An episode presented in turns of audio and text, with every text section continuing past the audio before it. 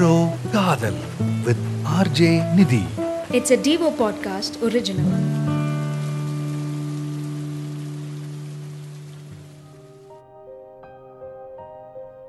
வாழ்க்கைங்கிறது ஒரு பயணம். பயணங்கள் நமக்கு நிறைய கற்றுக் கொடுக்கும்.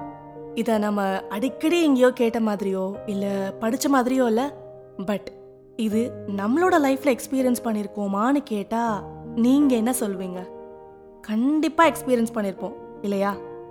அந்த எக்ஸ்பீரியன்ஸ் நம்ம லைஃப்பில் இருக்கலாம் இல்லை இன்னொருத்தரோட லைஃப்பில் கூட இருக்கலாம். அப்படின்னா ரீசண்டாக ஒரு ட்ரெயின் ஜேர்னியில் சந்தித்த ஒரு லிசனரோட காதல் கதை தான் இது. என்னோட ஃப்ரெண்டோட கல்யாணத்தை மதுரையில் அட்டென்ட் பண்ணிவிட்டு திருப்பி சென்னைக்கு பாண்டியன் எக்ஸ்பிரஸில் வந்துட்டு இருக்கும்போது தான் நான் அவங்கள மீட் பண்ணேன்.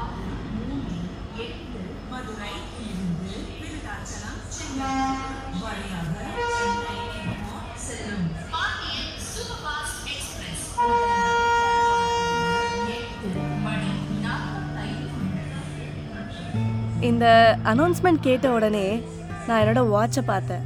இன்னும் ட்ரெயின் கிளம்புறதுக்கு அஞ்சு நிமிஷம் இருக்குது சரி வீட்டுக்கு அந்த டைமில் இன்ஃபர்மேஷன் பாஸ் பண்ணிடலாமே. நம்ம ட்ரெயினில் ஏறிட்டோம் அப்படின்னு வாட்ஸ்அப்பை திறந்து டைப் பண்ணும்போது தான் ஒரு குரல். ஹாய் um, இது உங்கள் பர்த்தா ஸ்லிம்மாக எல்லோ கலர் காட்டன் சாரியில் அழகாக ஒரு சின்ன சிரிப்போட என்கிட்ட கேட்டாங்க. கையில் leather strap Titan watch cream coloured handbag flat shoes lip gloss மா நேரத்துக்கும் கொஞ்சம் மேலே. பார்க்குறதுக்கு ஒரு யங் காலேஜ் ப்ரொஃபஸர் இல்லை இல்லை. இவங்க கண்டிப்பாக டாக்டராக தான் இருக்கணும்னு நினச்சேன். இது எல்லாமே ஜஸ்ட் ஒரு செகண்டில் என்னோட மைண்டில் ஓடின தாட்ஸ் யா என்னோடது லோ பர்த் தான். ஓ ஓகே அவங்களோட லக்கேஜை அப்பா பர்த்தில் வைக்க ட்ரை பண்ணாங்க. அவங்களால முடியல.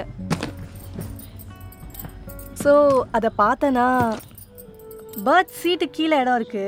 வேணா அங்கே வைக்கிறீங்களா? ஓ தேங்க்யூ நான் அதை கவனிக்கல.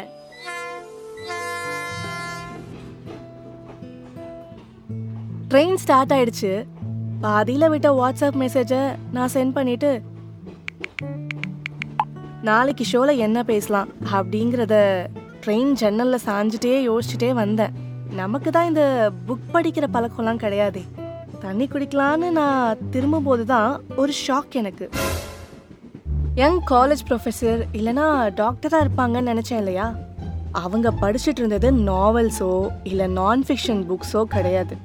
குங்குமம் குமுதம் சினி கூத்துன்னு நிறைய books only cinema and gossip books யாரையுமே பார்த்த உடனே ஜட்ஜ் பண்ணக்கூடாதுன்னு இந்த பயணத்தில் நான் கற்றுக்கிட்ட ஃபர்ஸ்ட் லெசன் நான் அவங்கள தான் பார்க்குறேன்னு கவனிச்சிட்டாங்க.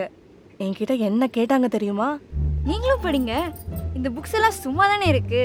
சென்னை போகிற வரைக்கும் நல்லா டைம் பாஸ் ஆகும். இல்லை இல்லை நோ தேங்க்ஸ் நான் மனசுக்குள்ளே சிரிச்சுக்கிட்டேன். என்னை பார்த்தா சினிமா காசிப் புக்ஸ் படிக்கிற மாதிரி இருக்கு போல. இது அவங்க என்ன ஜட்ஜ் பண்ணது. ஸோ என்னோட பயணத்தில் ஐ அண்டர்ஸ்டுட் மற்றவங்களும் நம்மளை ஜட்ஜ் பண்ணுவாங்கன்னு. உங்களுக்கு இந்த புக்ஸ் படிக்கிற பழக்கம்லாம் இல்லையா? பெருசாக எனக்கு அதில் இன்ட்ரெஸ்ட் இல்லை. எனக்கு இதை விட்ட வேற டைம் பாஸே இல்லை. நான் வீட்டில் இருக்கும்போது புக்ஸ் அண்ட் சீரியல்ஸ் தான் ஒரே டைம் பாஸ் கொஞ்சம் தாட்ஸை டைவர்ட் பண்ணும்ல. சீரியல்ஸ் அண்ட் இந்த மாதிரி புக்ஸ் நல்ல தாட்ஸ் கொடுக்கும்னு நினைக்கிறீங்களா? அட்லீஸ்ட் ஏதாச்சும் தாட்ஸ் கொடுக்கும்ல. இல்லைன்னா நான் வீட்டில் என்ன பண்ணுறது ஹஸ்பண்ட் வேலைக்கு போயிடுவாரு. பிரியா ஆஃபீஸ் போயிட்டு வரேன். பாய். பசங்க ஸ்கூலுக்கு போயிடுவாங்க. ஏய் அது ஏன் சாக்லேட் ட்ரீ அம்மா இங்க பாருங்க அவன் என் சாக்லேட் எடுத்துட்டு கொடுக்க மாட்றா. எனக்கு பெருசா லைஃப்ல இவங்கள விட்டா எதுவுமே கிடையாது. இந்த ரெண்டு தான். ஓ உங்களுக்கு பசங்க இருக்காங்களா? ஏன் இப்படி கேக்குறீங்க? எங்க தெரியறேன்னா என்ன? நிறைய பேர் எனக்கு குழந்தை இருக்குன்னு சொன்னா நம்பவே மாட்டாங்க. என் வாய்ஸ் கூட அதுக்கு ஒரு காரணமா இருக்கலாம். இவங்க கேட்ட விதம் அவங்க ரொம்ப வெகுலின்னு தெரிய வந்துருச்சு. You see I was still judging her நீங்க எதுக்கு இப்படி சிரிக்கிறீங்க? இல்ல நீங்க ரொம்ப ஓப்பனா பேசுறீங்க. ஐயோ எனக்கு பேசவே தெரியாதுன்னு என்னோட ஹஸ்பண்ட் அப்புறம் என்னோட பசங்க கூட சொல்லுவாங்க மார்க்கெட் போனா பார்கென் கூட எனக்கு பண்ண தெரியாது. ஃபர்ஸ்ட் டைம் நீங்க தான் சொல்றீங்க நான் ரொம்ப ஓப்பனா பேசுறேன்னு. ஹஸ்பண்ட்ஸ்க்கு பயப்படுற வைஃப் இந்த உலகத்துல ரொம்ப கம்மி தான் ஆனா அந்த லிஸ்ட்ல நீங்க கண்டிப்பா இருப்பீங்கன்னு நினைக்கிறேன். நீங்க நல்லா பேசுறீங்க.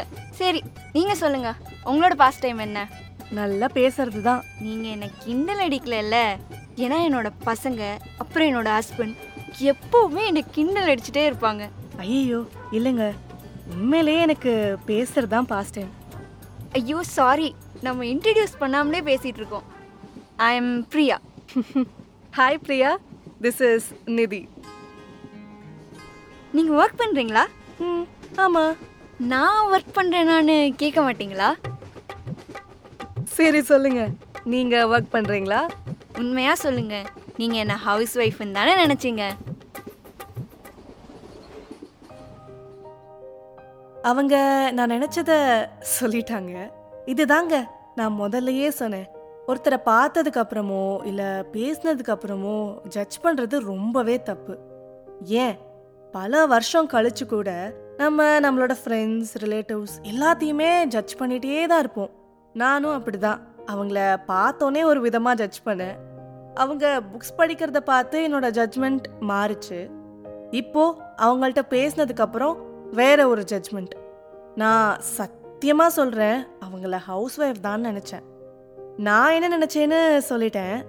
அதே மாதிரி நீங்களும் ஏதாச்சும் கெஸ் பண்ணியிருப்பீங்களே என்னடா உங்களையும் ஜட்ஜ் பண்ண சொல்கிறேனேன்னு நினைக்காதீங்க.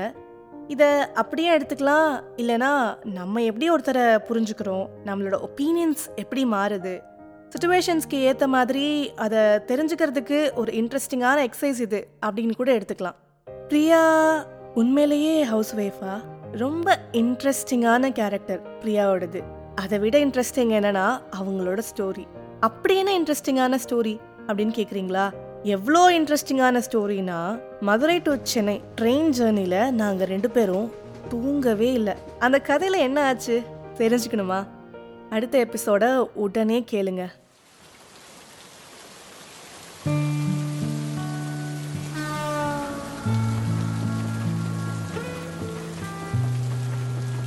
மெட்ரோ காதல் வித் ஆர்ஜே நிதி It's a Devo podcast original.